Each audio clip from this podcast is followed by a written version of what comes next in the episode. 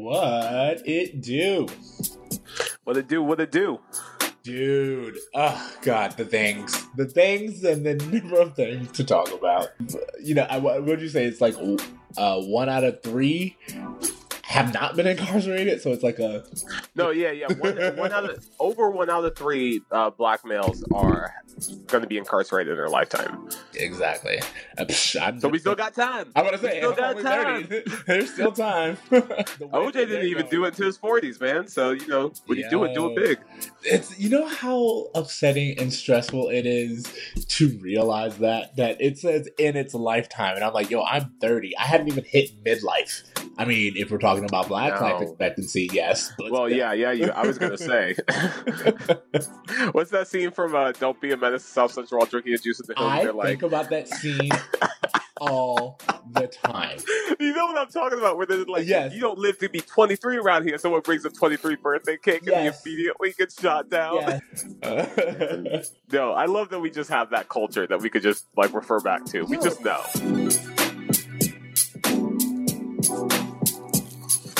What's up, bros? What up, bros? And welcome to Bruh Meets World. When it's Bruh Meets World. Your Boy Meets World fan cast. I'm Siege. And I'm TC. Okay, so TC, where you at? Um, well, I don't know. I'm I'm kind of whatever about this episode. It wasn't a bad episode. It wasn't a good episode. No, I mean, if anything, it was like a really quick episode. We get a little lesson. I'm I'm for it. You know, it's an in and out.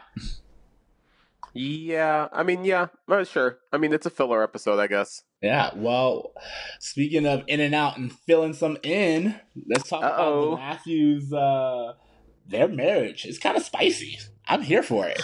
yeah, we're gonna obviously we're gonna talk about their nicknames for each other, but Alan's nickname for Amy is revealing to me. Yo, right? I was like, all right, okay, Amy. Yeah, all right, here we go. Um, let's get into it. The tell me about it. Tell me about it. Uh, Cory and Sean risk money on a horse race. Ah, that was very direct.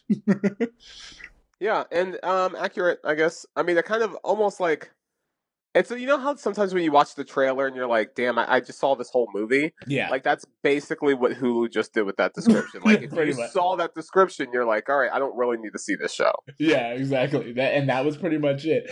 Um, but again, I want to get into it because it has some iconic moments. So in our opening scene, um, we're in the classroom and the class is investing money. Um, and as usual, this is a lesson for some reason Feeny has concocted. Uh, as usual, Topanga and Minkus are partnered up, and Cory and Sean are partnered up. Topanga and Minkus have invested in socially conscious companies in this hypothetical uh, environment, and they're well. Topanga also says that they uh, their companies don't discriminate on the basis of sex or race. Sex, race, like... and uh, good karma. and it's just Topanga being Bay again. Just yeah, like, exactly. She is, she is, so like woke for her time, and I'm and just ahead of, you do yeah. you boo. Yeah, I mean, uh, the good thing is, well, I was gonna say most people end up like Topanga, but not enough apparently. I mean, and yeah, it would also be nice to have some non discrimination in the classroom that they're in as they're talking about non discrimination. But like, uh, we yeah. need color people in the class to have that happen. So yeah, I mean, yeah. Uh, then Philadelphia. Uh, I know, right? Dude, don't give me. We can't get into this because I'm reading this book and I'm just trying to get you hot. I'm not yeah. you. I'm trying to get you hot. Uh, and again, you know how I feel about things, and so looking at this episode where it deals with white boys and money, I'm just like white man logic. they they they win yeah. every time. Every time. Um, speaking of which, Cory and Sean they clearly haven't even started their assignment, as it's clear when they uh, have to present.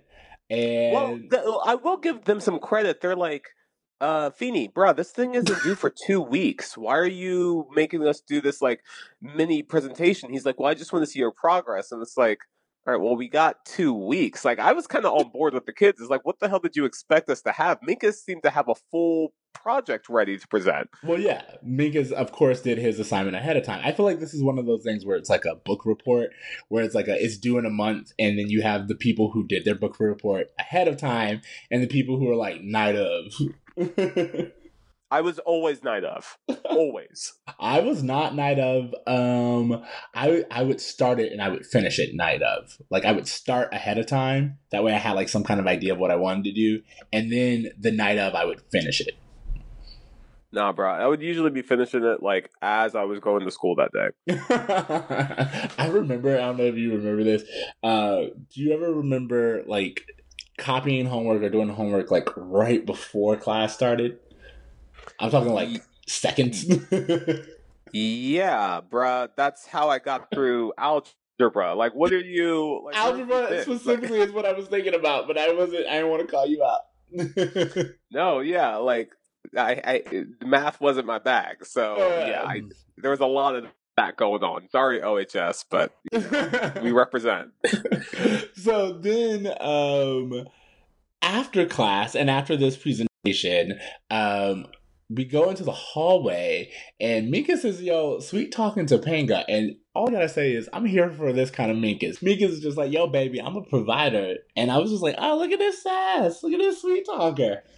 I thought he came on really strong. I wasn't a fan. I mean, he did come on strong, but I'm just saying, like, Minkus is is like a short little kid. But I, I, again, we, my whole thing is, we've talked about this Minkus is like well aware of himself ahead of his time. Boy be mackin. He is like confident uh, for like such a small little nerdy kid. Yeah, he he does have some like just swagger that comes out of nowhere. Yeah, exactly. Doesn't seem to be explained at all for his character. That's just him. That's just me. You know what? I think he just finds confidence in his intelligence. He's he like in the same way that a guy with like a fancy car would feel more confident. Like he's just like, no, I'm I'm smart, so I know that's sexy, know, which is kind of cool. Saying. That's what I'm saying, baby. That's how mink mink do. that's how that's how the mink do it. That's how the mink do, little mink. Yo, mink daddy. so, but anyway, the boys come out and they, of course, they are like mocking Minkus as they always do. And Minkus like, yo, put your money where your mouth is. Um, and how about we do a bet? And then he gets into this bet and he starts off, he's like, uh, how about we do like $5 because you get an allowance. And Cory is, of course, like haggling. He's like, "Yo, I don't know about this." And Sean's like, "Done, ten dollars." And I'm like, "I assume you're using Cory's money because no, no, no, no, no. This whole money thing is not it doesn't add up to the way we've established money in this universe. Where five dollars was something that Cory wants at Christmas. This is Valentine's Day. Christmas. Cory was like, I saved up for weeks for five dollars. And in this episode, we established that both Cory and Sean get five dollar allowances each a week. Uh, wait, did they say that? I didn't see where it said that. Yes, because in the next in the next scene where they, I, and I don't want to jump ahead, but Cory's like, you know, our whole week's allowance is on this horse. And Cory says in the opening to Minkus, he's like, I get $5 a week. That's my snack money. So the other $5 must come from Sean. See, I just feel, and the way I interpreted it was that Cory fronted Sean the money. no, no, yeah, no, this is this is equal money, equal allowance. It doesn't make sense. I don't know about uh, that. I again, I think we talking about some Cole, sorry, some Kyle and Obi situation. I think Cory put up the money for Sean because uh, we already know he don't have it. Or he's getting money from Frankie Two Toes, which is another thing that's possible. Um, so anyway, to, to kind of close out this opening scene, we get the fact that you know the boys go in for it. Cory tosses them back down to ten dollars because at the time Topanga's like, "No, I don't know about this, and I feel like I should have equal say." And Minkus is like, "It is a bet of wits against me versus them," and she's like, "Yo, I'm all in." So from that, well, Sean's like, all right, well, let me call my uncle Frankie Two Toes or whatever. He, you know, he has hookup with the ponies. And then Cory's like, well, if your uncle is, you know, so good at the ponies, how come he lives in a trailer? It's the first time we're finding out that Sean's family comes from a trailer, which I think is a really revealing story element for us to learn. Yep. And the way Cory talks about it is kind of shady, right? Yeah, well, I was going to say, there's some classism going on here. Well, yeah, and it's also this thing of just like, well, if a successful person couldn't live in the trailer, like, I mean, probably, uh, yeah. I don't know, but it's it's still just a very assumptuous. Yeah, no, I mean, it is very much assumptuous, and we we talk about this very often when we're talking about the '90s. There are so many uh, subtle propaganda. so, there's yeah, so just... much subtle propaganda that we are getting spewed at that we didn't even weren't even aware of, and that is our opening scene. Then we do the theme song. And then we're done with the theme song. Yeah. All right, Matthew's kitchen. And our next scene, the boys are listening to the the race, uh, and yeah, and and this is the point where Cory's like, "Yeah, our whole week's allowance is on this horse," um, and then they're listening to the race, and then it turns out that they win. Yep, and they win how much? They win ninety nine dollars. Dollars. Yep. Yeah, which I have to admit, that's pretty good investment. Oh, I return so. on investment. well, it's it's interesting because they're sitting there and then they send this love note, uh, this Valentine, and it says "Dear Boom Boom," which Cory's like, "Oh, that's just what my parents. That's what my dad calls my mom when when no one's listening. Yeah. Yo, so Amy's nickname is Boom Boom. Exactly. What's Amy doing in the bedroom to get a name like Boom Boom? Yo, I don't. We don't talk about Amy. Amy gets her some. I don't okay, know about anybody Amy. else, but Amy be knocking the boots. knocking the boots. yeah, I'm just saying because it, it's just yeah, the, their relationship is very affectionate, and it's funny because it's affectionate without being overtly sexual. It, they play with sexuality a lot, a lot more than Sean's parents do, apparently. No, yeah, no, I'm not saying that they don't allude to sex. I'm saying that the way that they display Amy and Alan's relationship, it's very PG, even though it's like also very obvious that you know they're getting some. Oh, for sure, for sure. And I think it's really interesting how Sean's like oh, you know, my dad just rotated my mom's tires last year. And just kind of seeing how the kids have seen love in their household and how that ultimately impacts them. I just thought that was a really interesting perspective. That is a very interesting perspective. But at the exact same time, I was like, what you mean by rotate your mom's tires? oh, you thought, yeah, okay, so you're thinking it's innuendo. So, yeah. All right. I'm thinking that, like, Sean may not have known. My whole thing Weird is, like. Sean may not know what it is, but rotating them tires okay. Okay. I don't know. Uh, to be fair, we know that Sean's mom and uh, Sean's parents' relationship doesn't last, so maybe he was just rotating tires. Oh man, we can hope. so anyway, now that Boom Boom knows, which by the way, I have to say, did you have like a problem with Sean keep calling her Boom Boom, knowing that it's her like sex name? Well, I, I mean, the way they plotted out, it's not like blatantly a sex name, but yeah. I felt very weird about him saying it all the time. Yeah, he constantly being like boom boom. I was like, this don't feel right. no, it's strange. I didn't like it. Yeah, uh, it, it, to me like it's not the equivalent, but it's like hearing um, someone say "daddy," but like in a sexual way. Oh Bro, I have such a weird history with that that I, Don't get I me wrong. get into it. I've said it, but at the exact same time, it's like a, when you hear it outside of the context it's supposed to be said in, it feels weird. no, it felt weird in in any context it was ever said to me. I've never. It's always been like, ooh, ooh. I feel like we're tapping into something. You're always tapping into something. Yo, I don't know why. This is a very sexual episode.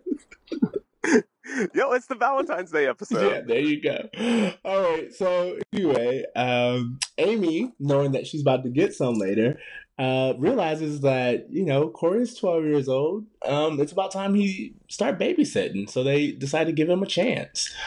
Which I mean is a mistake right off the bat. I feel like yeah. anyone would know that. We like immediately know where this is going. Um, and again, so the boys going back to it, Amy is going to have a babysitter. The boys get really excited. They've made money. They've made progress. They're winning the bet.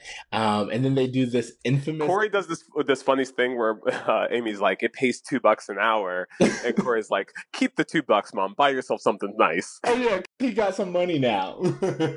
and then they do the infamous best friend handshake. And I only like again, I was like, "This is an episode where we see the handshake." This is the first time we see the handshake, and this handshake was actually something that Rider and Ben uh, came up with themselves offset one day.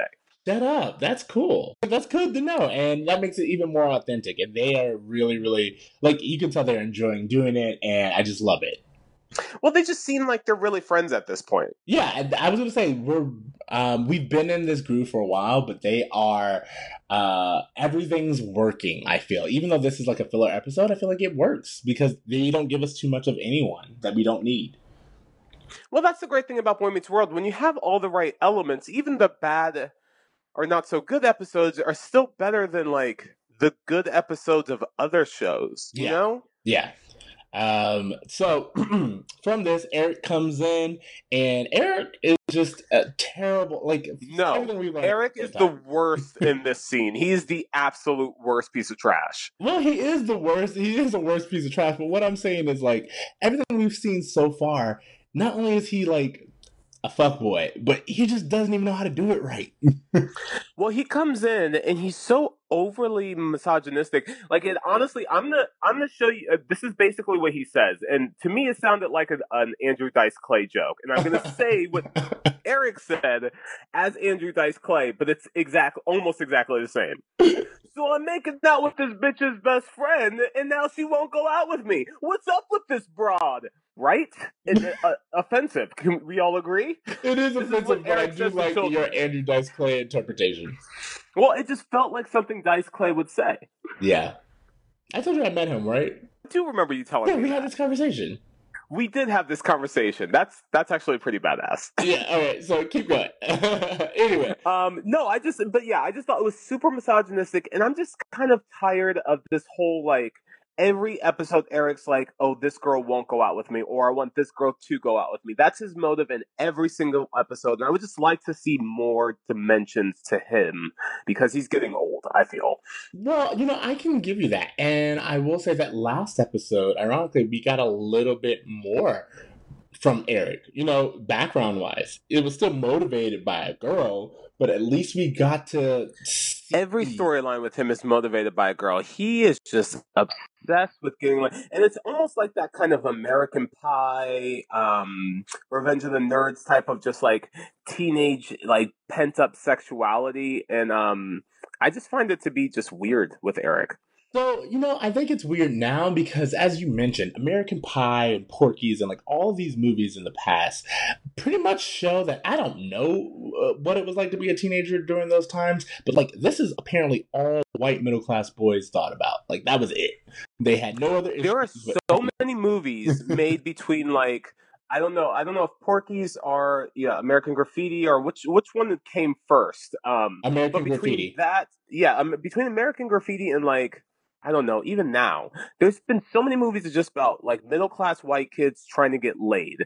Yep. And like when you really think about like, oh, Super this entire bad. movie is about children trying to have sex. Yep. It's just weird to me. It is weird, but my whole thing is and I I don't know how true this is, but I feel like it's different now just because, like, there's internet porn. It's just like a, you know, it's just like a, everybody watching porn. So we don't see as many. Like, there's still the whole losing your virginity trope, but like, you are you trying to argue that we as a humanity, like as a society, are better off because we have access to pornography to get out sexual release and we're not like going out to the street and trying to force women into awkward situations? A thousand percent. Yo, I mean, prove us wrong. Literally handle yo shit. Yeah, I mean, hand, hand, hand handle. Um, we're better than this, guys. I don't know why, but this is just how this episode has taken the turn. But oh, anyway, man. Cory tells Eric, you know, now that he's gotten a little bit of experience under his belt, that the best way to deal with the situation is to take a risk. Well, um, Cory, uh, Eric also has this dumb thing where he's like, "Why won't you go out with me? Why won't you go out with me?" And Sean looks at him and goes, "Uh, uh you're a little bit country. She's a little bit rock and roll, or some some yeah. dumb joke like that." I was yeah. like, "Wow, this joke feels so dated. Like even for 1993, hey. a Donnie and Marie Osmond joke seems dated." The Osmond joke, the Osmonds were a they were a TV sensation. All right, so in the seventies, yeah, but you know, for some reason, like you and I know this reference, so therefore it had some kind of merit. Yeah, I guess so. I feel like that that we're the last of the Mohicans when it comes to knowing this reference oh, yeah, too. Like sure. the next generation will have no idea who Donnie Marie is, and they'll Not be better at all. Off. Not in the slightest. I guarantee you, you can go up to a teenager right now or a 22 year old and be like, "Who's Donnie and Marie?" I would just have to reference Mulan. Like that's the only reference I'd have. and they wouldn't even know. Like again, we're getting to the age where it's like a, it's like a, so you know the song from Mulan, and a, a teenager, like an actual teenager, will be like, "What are you talking about?" Yeah. but they'll like have a song that just repeats the word Gucci over and over again and call it art. hey, do not start this. You sound like an old man already. I, I, whatever, man. I'm. Gucci gang, Gucci I can't gang, get, into, gang, I can't get into mumble rap with you. Gucci gang, Gucci gang, Gucci gang, Gucci gang, Gucci gang. I can't. I can't. Like I'm all for black excellence, but just like it ain't my bag.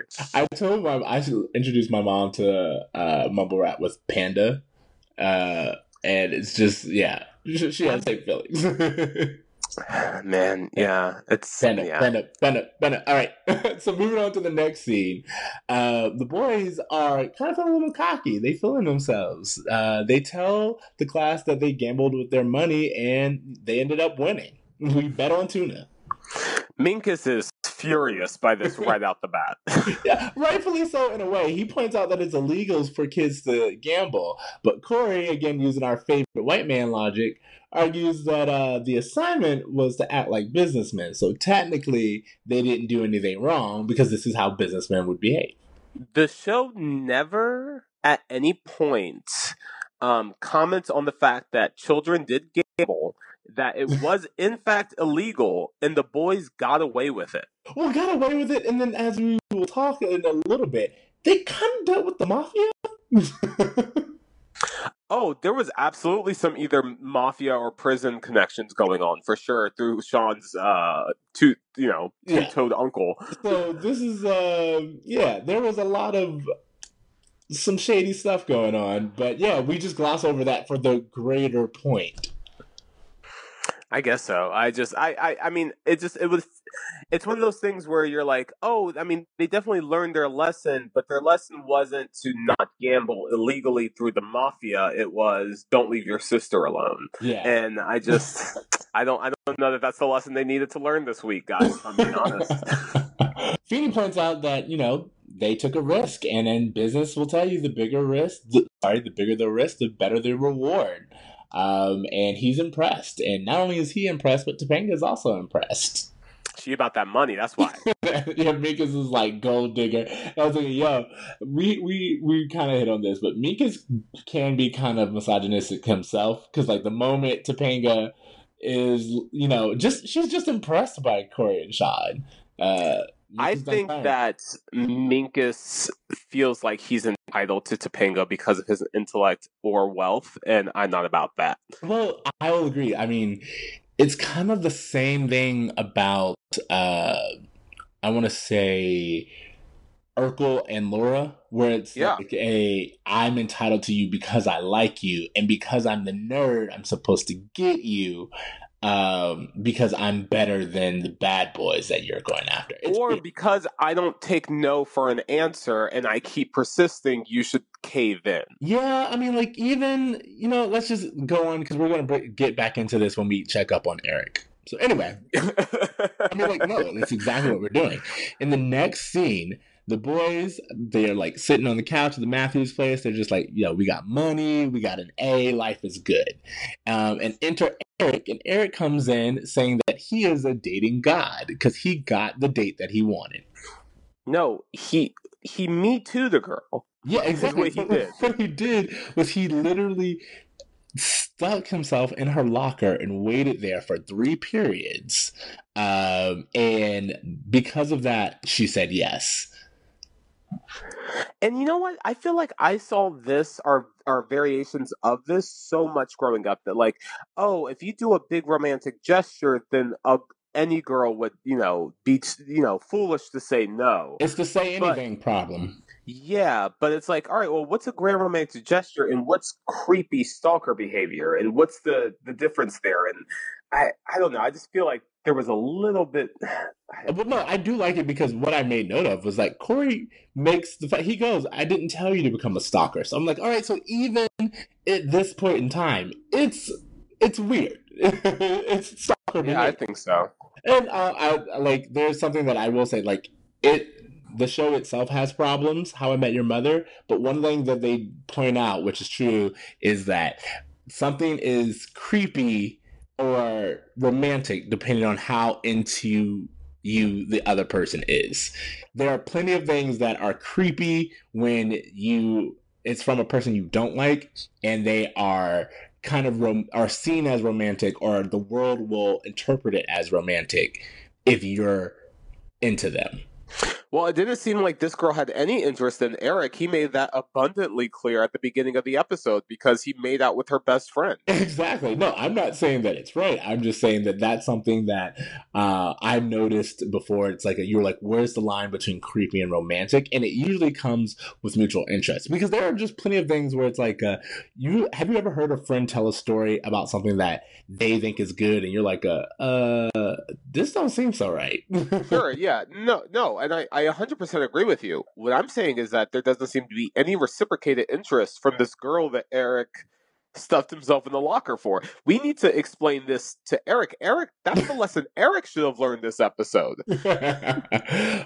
I feel like it'll be years before this is a lesson we have to teach Eric. Or, well, that they'll try to teach Eric. I don't know that he ever learns it. Yeah. I think he just moves from heart heartthrob to deadbeat so quickly that they just they're like they just give up on romantic storylines after like three or four seasons. That's a very good point, and you know we need to explore that too because I don't understand. You know what? Like that's a whole other conversation. Anyway, moving on. Dear Pooh Bear. So, not as good of a nickname not as good of a nickname. And they, they also point out she writes uh, Alan uh, a little poem because Pooh Bear is the Valentine that Amy is writing to Alan, um, and they also make point note that uh, poem's not her strong suit either. Well, I mean, it's it's not a very good poem. I want to know where the nickname Pooh Bear comes from because it can either be something extremely sweet or extremely filthy, depending on its origin. And oh, I feel I'm like... thinking Alan walks around with no no panties on. Like that's how I saw Pooh Bear. like Alan just walks around in their hotel room with nothing but a t-shirt and no bottoms. oh, okay. I thought he was all about that. That, that honey. Again, I don't know. I'm loving this episode. oh my god, what are we even talking about anymore? Oh man, yeah, I, I thought I thought he was just all about that butt stuff. Like, well, I mean, I he could be. He could be. We don't know. Pooh Bear is gonna meet Boom Boom uh, at the place where he proposed, and after they do that, we get this little speech about Cory, who again has now been inspired to take more risks. He's like, "Yo, I've been playing it safe my whole life," and well, what he says is he's like, I, he's like, "I've wasted twelve years of my life being safe." So he gambled once, won once, and was like, "My whole life has been a sham up until this point." but okay, so first of all, of course, with Cory, that's how things roll. All it takes is one success, and he's just like, "Oh, I'm in it." change of life course. Well, what I thought was interesting about this is that he was 11 when the show started, so he missed his birthday. Yeah, you know, but like I even with this, this is a Valentine's Day episode, and we're kind of skirting that issue too, like how it is in school. So I feel like they just they're picking and choosing what moments we actually deal with, or they're waiting to roll those cards out later. Well, yeah, and I think that Valentine's Day when you're in this grade is more of just like leaving cards on the desk still. I don't think there's any romantic elements yet. I don't know, we've already had a kiss and, you know, Sean was already getting goofy over that one girl a few weeks ago, so I just Yeah. You know, I would I, like to see I would like to see more consistency with those revelations. yeah, all right. But anyway, what I did want to note is we get um Ben Savage's I Want to Live. And that it made me laugh because I'm like, we are getting to the Cory comedy that is signature with the show.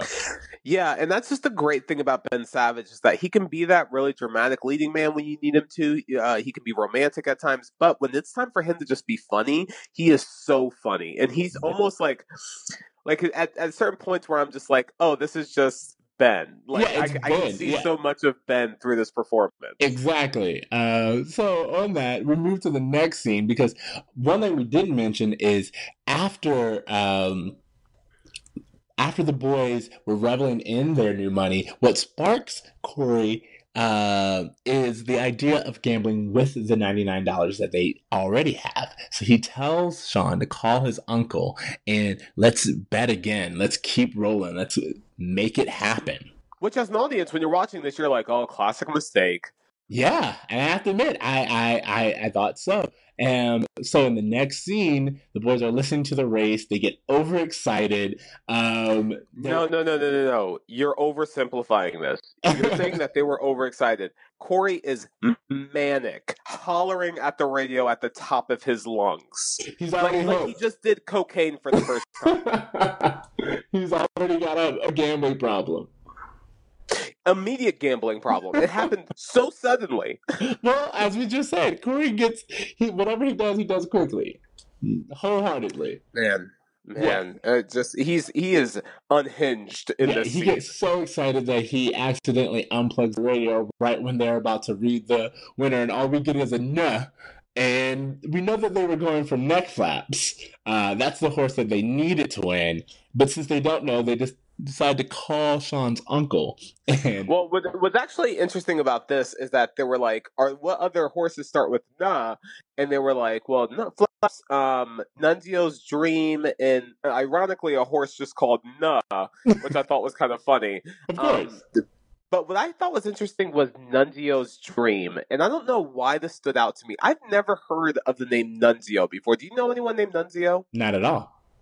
The only other time I've heard Nunzio was in Boy Meets World in like three or four seasons when Topanga gets that job at like that uh, Mexican restaurant and she uh-huh. starts dancing with the guys. One of them is named Nunzio. And it's so weird that I've only heard this name on this show, and I wonder if like Nunzio is like the name of some PA. Yeah, that's I assumed as much. That happens a lot when you have uh, writers who stick with a show. Like I noticed, um, I watch a lot of Shonda Rhimes shows, and there are names that show up in her shows, like in early seasons of Grey's Anatomy, that are main characters in different uh, shows and I'm like, oh, she had the she likes the name. She this name. You know? Sure, yeah. You could tell that people have a creative pool that they pull from. Um, and I just that just really stood out to me as just being really unique. And I I do wonder if there is some kind of as you know, like, you know, Topanga is named after a canyon. So I wonder if it's just one of those things of just like, oh, I have a cousin named this. This will yeah, work. Yeah. Um, anyways. no, no, you're fine. So this is where we meet Frankie Two Toes, or well, we hear about Frankie Two Toes for the first time. And again, what happens is Cory's like a Frankie Two Toes. Why is he called that? And Shawn goes, if I told you, I'd have to kill you. Which again, immediate I was like, oh, okay, so this is either some kind of mafia or gang or prison relation. Exactly. So um, he, while he's getting the news, again, we get some of Ben Savage's great comedic timing because you mentioned it earlier. They, there's a horse named Nut, and that's when Cory's just like a yo. I, I knew it. All the smart money was smart on. Smart money was on Nut. I thought that was really funny. yeah, and then he's like, uh, I'm never taking another risk. And then that's when Shawn drops the bomb. They've actually won six hundred and eighty dollars. Which to a kid is might it might as well be a million. Like hey, just I can use six hundred and eighty dollars now. Yo, absolutely I could use a six hundred and eighty dollars. Yo, I have ninety nine dollars. If you can give me six hundred and eighty dollars back, we are yeah. good. um, or in the words of Cory, let it ride. Let it ride. I do think it is interesting, and I'm I'm sorry to keep going back to this, but because of just all the issues that we've been talking about, like personally between the two of us, of just like the, the prison system and, and and law, there really are doing an illegal act that like if something were to come to light, like there would be no responsibility on them.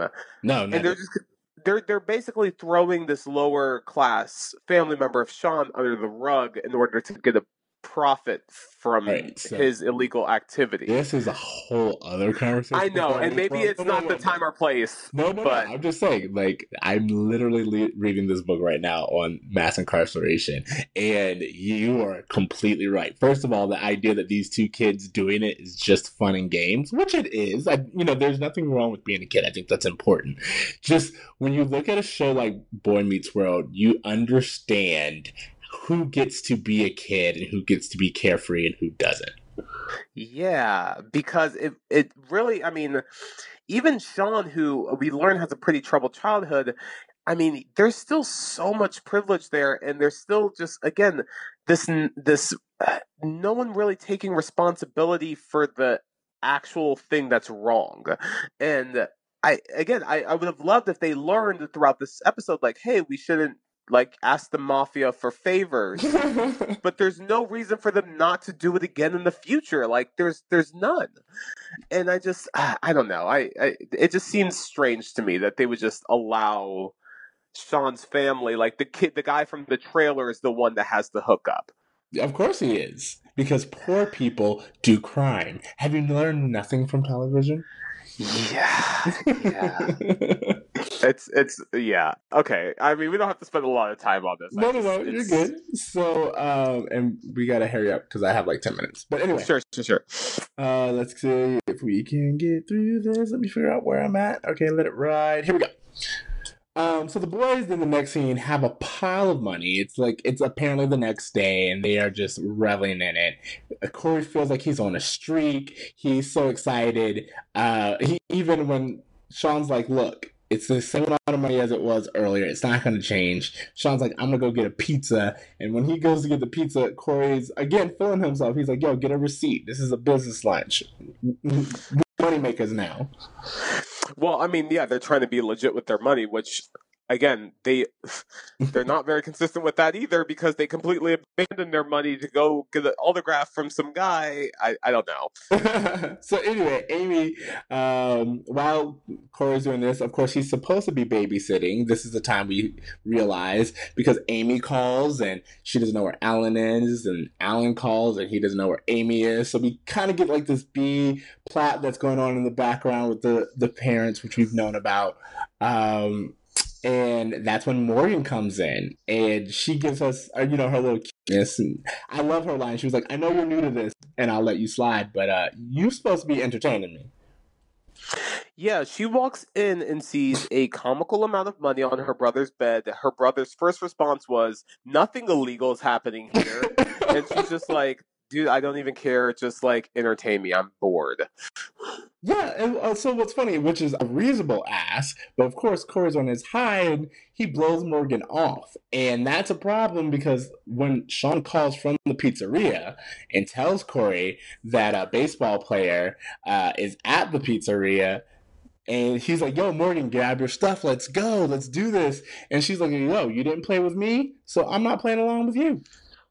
Kind of a wild card character in general. Like she, like Eric's always trying to like keep her happy when he like takes it, her on her his dates or whatever. Like she always just seems like the one who has the power and the upper hand, and she knows it. Yeah, I mean, because she does, especially a as a youngest kid uh, on a sitcom family, she does have the upper hand, and also just like in the way their family dynamic works, Morgan is a responsibility and she understands that whoever doesn't take care of her is the one who will get in trouble.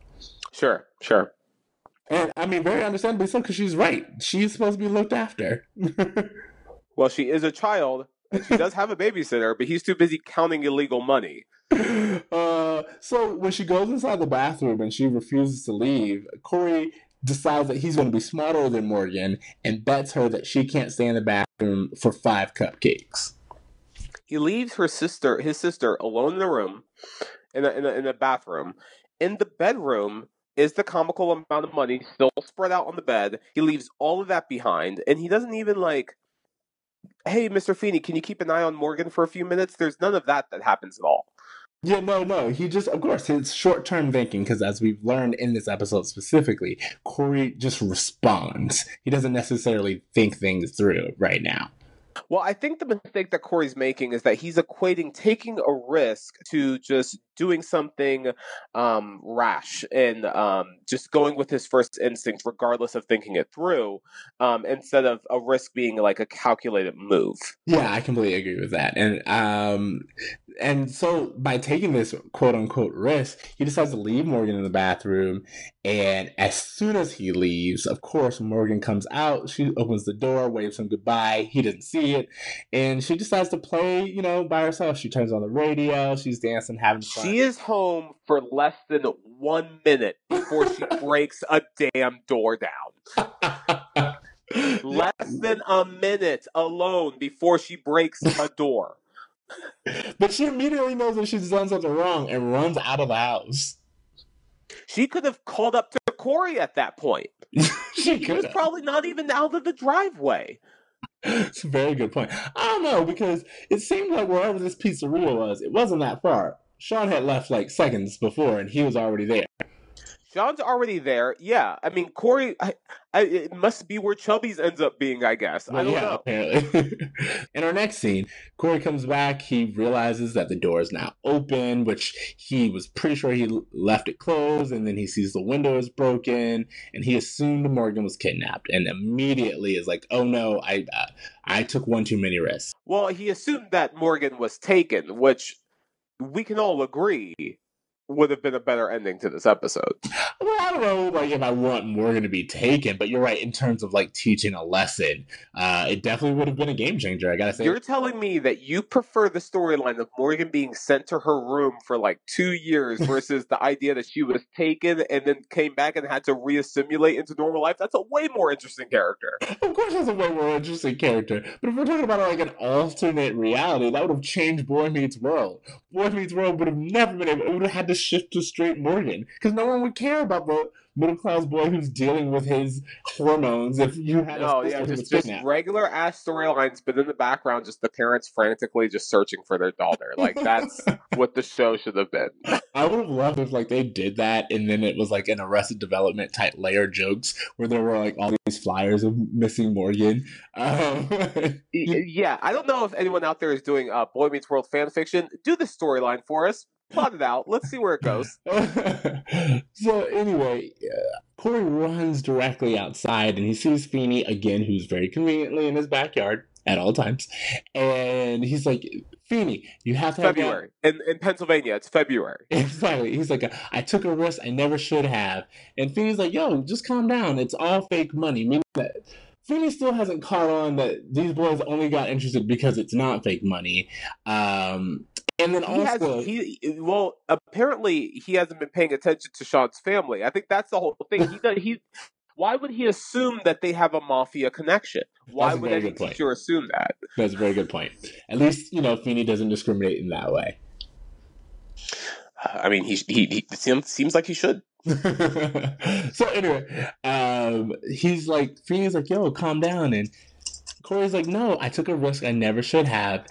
and it was my real baby sister. And then that's when Feeny's like, "Look, Morgan's just in the treehouse. Calm down." Um, and then it's interesting when when Cory finds Morgan in the treehouse, she's repeating this phrase like, um, um, "This is bad. This is bad. This is bad," and it's the same thing that Cory says when he first comes into the house and sees that the door was was broken. Yeah. Um, it's almost as if it's a thing that like the Matthews like they, family does. The Matthews family said like a fa- yeah, like some weird family thing that they do. I, I don't know. I thought that was interesting. No, no, I like that and pointed out. And you're probably right. It's uh, let's see if it comes back up. Uh, but yeah, uh, Cory, I will say Cory gets some brownie points in this because he immediately goes to Morgan and she's like, Look, I did a bad thing. And he's like, No, I did a bad thing. I was the one who was responsible. And I'll make sure that you don't get in trouble because at, at the end of the day, I was in charge of you, and therefore you wouldn't have done this had I been there. I was not a fan of any of this, of any of the Cory Morgan scene at all. Wasn't what? a fan. How? I don't buy. I didn't buy any of it. I didn't buy that they actually had a close relationship that would um, have that kind of sweetness to it. I don't feel like there's been enough development oh, as um, of their relationships for us to care about something like that. Like Eric and Cory, yes, there's been enough development, but like Morgan, I feel just has the like she's a neighbor at best. Like there's almost no emotional connection she has with the central characters of the show, other than just being the sassy one or the wild card or whatever. Um, I mean, Amy, I guess, is her closest relationship, but I, I, I just didn't really buy it. I didn't feel that like it was a real connection that they had. I don't know. Maybe it was just because it was just like a child actor working with a really young child actor, but I disagree. I think that uh, yeah. we've already gotten some of this history. Again, it's maybe not as much as we would have liked, but we've definitely already, sorry, we've already shown Cory be caring towards Morgan. And whenever he realizes, and it does take Cory realizing, but whenever he realizes that he may not have appreciated their relationship or um, that, you know, she's growing up too fast or whatever, Cory kind of takes a moment and he's always very sentimental towards Morgan. Again, I, I was I was very uncomfortable throughout this whole thing. Pass, I mean, like, pass for me. I I I understand where you're coming from. I just think your reasoning, which is that you know Morgan and Cory don't have this kind of relationship, I disagree with. I just I just didn't like it for whatever reason. Whatever it was, I just I wasn't I I didn't find it believable, and it made me uncomfortable. Yeah, I mean, you know, that is what it is. Um, but afterwards, in our next scene, um, Alan and Amy are coming home, and Alan's kind of in trouble because he went to the wrong restaurant. Hence the whole calls and not being able to find each other. And uh, he's like, I went to Chez La Fleur. And Amy's like, no, sorry, Amy is the one who went to Chez La Fleur. And she's like, I can't believe you didn't know where you proposed to me. Was it not a very big deal to you? Let me know where you went. And I think this is funny because had she just let it go, everything would have been gravy. But she insists on knowing where he went. And he's like, I went to Phil's Grill. And she's like, oh, okay. I didn't like this at all. You didn't? Why not? No, because basically what happens is that Amy berates Alan for going to the wrong restaurant. Uh-huh. Then realizes that he was at the right restaurant. He was confusing she was confusing Alan with this previous guy that proposed to her. But the biggest thing is that Alan and Amy have been married and she never once brought up the fact that someone else proposed to her that's not cool at all, right? Really? All right. I don't know how to feel about that because I've been proposed to, and I don't necessarily tell everyone I date. So you, oh, but you would tell the person you're married to. Get, but why? When when did it come up? As she just said, it's like a what? Like if someone asks, "Have you been proposed to before?" Yes, I will have that conversation. But I don't just go around being like, "Yo, by the way, thank you for propose. Thanks you for being the fifth guy to propose to me." I I Again, I don't know. As, I don't as know. I, I, I mean, know. I I just know what I know of of marriages, which isn't much this is something that would have came up and should have came up in conversation at some point. I thought it was weird that she kept it to herself, but if you're saying it's not weird, then maybe that's just me. No, I what I'm saying is I don't have a real answer because I'm sure other people do feel some kind of way. For me, I don't expect someone to tell me whether or not they've been proposed to before because that is none of my business. Just like a almost having a child, like say, you know, you had a pregnancy scare before and you didn't tell me. Like that doesn't matter to me because that wasn't with me particularly. Now, if you had a miscarriage, that's something completely different. Had Amy been married before in general, that's completely different. Being proposed to, that's nothing. I think I don't know. I just I feel like it, no, and just the idea that like they've been together for over 15 years. Like after like five years, you run out of shit to talk about. it never came up ever. I I don't know, man. Even just like not even like this thing of like, oh, I'm obligated to tell you this as like my husband, but just like uh hey, like, you know, tell me something new about you. Tell me something I don't know. Like we're in this car for three hours. Like just conversation happens. I, I don't I don't know. It's, it's really it's like again, it's weird to me because in my mind it's like why would she even bring up Mark? Like what like I don't want you talking about your exes either. So like she should have just been like, she should have just been like, "Oh, you were right. I'm sorry. I mixed up the restaurant." There was no reason for her to even bring up the fact that the, another dude did that. You are right about that. Yeah, yeah, that was my whole point. It's just like a, she she could have been gravy, but she was like, "Oh, my bad," uh, and that gives us. I mean, not only did it cause a conversation between them, but apparently it's a point of topic that you and I disagree on. So I can't imagine what like this would have been like in real life. Oh, I feel like that Valentine's Day would have gotten way uglier if this shit was real, or if this was like Shawn's parents who did that. There's a possibility that it did, because remember, what happens is Alan and Amy go inside the apartment. They realize the window's broken, and you know they kind of have to deal with that. Um, and Cory's like, "Don't worry, I'll pay for it." Like, "How are you going to pay for it?" He's like, "I would tell you, but like the screaming would wake up Morgan," uh, which reveals because they would be so angry to find out that their child had connections with the mob and successfully won almost a thousand dollars. They have a reason to be upset. Exactly, but what I'm saying is, it ends after that. We don't really know how this conversation continued. So there's a, so we never see him learn from this lesson. Like, man, there's they're focusing on the wrong thing this episode. In our final scene, um, is it our final scene? Yeah, it is our final scene. In our final scene, uh, it turns out that the Matthews Hunter Incorporate is the most profitable company in the class. Uh, so not only did the boys get away with it, but they also won uh, notoriety. Again, white man logic.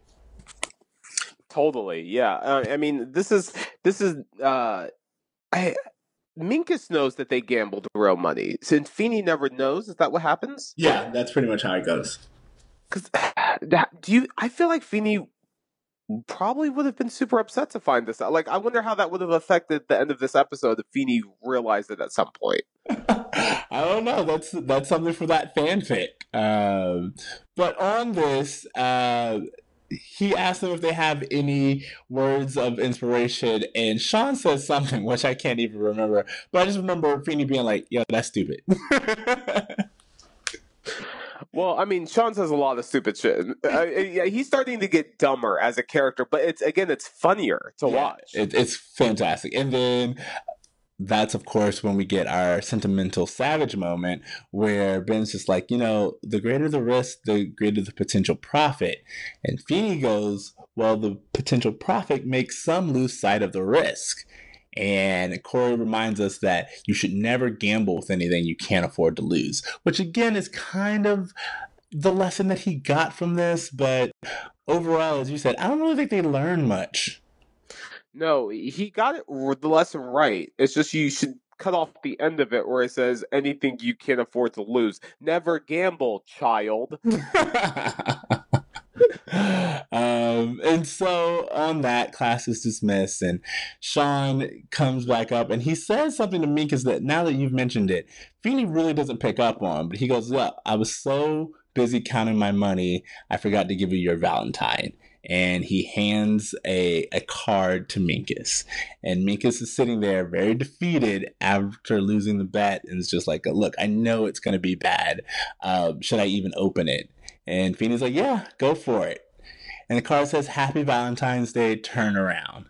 And of course, the boys, sorry, Minkus turns around boys come out of the hallway and just start shooting them with Nerf gun. And it's funny because we get this cute little closing of Feeny whipping out his own Nerf gun from under the desk, and it's a nice, fun little ending.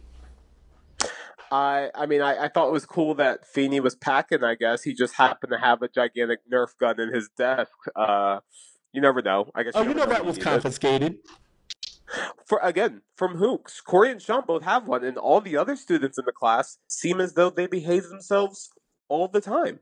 But that's again, it's like a is this Feeny's only class? Are there more classes? We never got that answer. No, I think it changes based on the story. very, very true. Um, and that's our episode. We get a cute little uh, epilogue on uh, Amy and Alan. Uh, Didn't like that either because it's Alan apologizing to Amy when Amy was the one who messed up and then gave Alan a hard time about it. Here's the thing I knew after you gave me your response that that would be how you felt about this epilogue. There's no reason for it. Stand your ground, Alan. Okay, so that is our episode. Let's wrap this up. Feeny taught me. What do you got? Never gamble anything you can't afford to lose. That's pretty much it. That is direct. Uh, and not a lot of subtlety in this episode, guys. Not a lot of subtlety, pretty much directness. Uh, the lesson I'm going to grab from this is uh, remember where you were proposed to. That's that's. I feel like yeah, that's a pretty good lesson. That's really good. That's something that you should know. I mean, like oh, and also if you're up while you're gambling, you should continue to gamble because apparently you'll never lose. yeah. Well, no, no, you're forgetting the key factor here. You have to be a white middle class male. oh man. Anyways, uh, yeah. I mean, it was it was an okay episode. Whatever. Yeah, no, no. All right. So, what grade are you giving it? C minus. Ooh, I gave it a C. Yeah, it's it's unremarkable. it's a good episode. It's just not a great episode. We've had better, and I'm going off yeah. of that. All right, guys. If you're if you're listening to this without having seen this episode, you're good. You've made it this far. Uh, anyway, um, thank you guys for listening. Thanks so much for dealing with us as we've been haphazard and all over the place this episode. Uh, you can give us feedback at world at gmail.com or follow us on Facebook and Twitter. Uh, you can find me on Twitter at Extra Siege. That's X T R A C E E J. Uh, in TC, where are you at? Uh, you can Instagram me, Braver Me. Um, and yeah, Black History Month, guys. Learn some stuff this month. Study. Get, get back to the roots. We be learning. Okay, remember to dream, try, and do what? Do good, guys. Do good all the damn time. All day. All right. All right. Later, bros.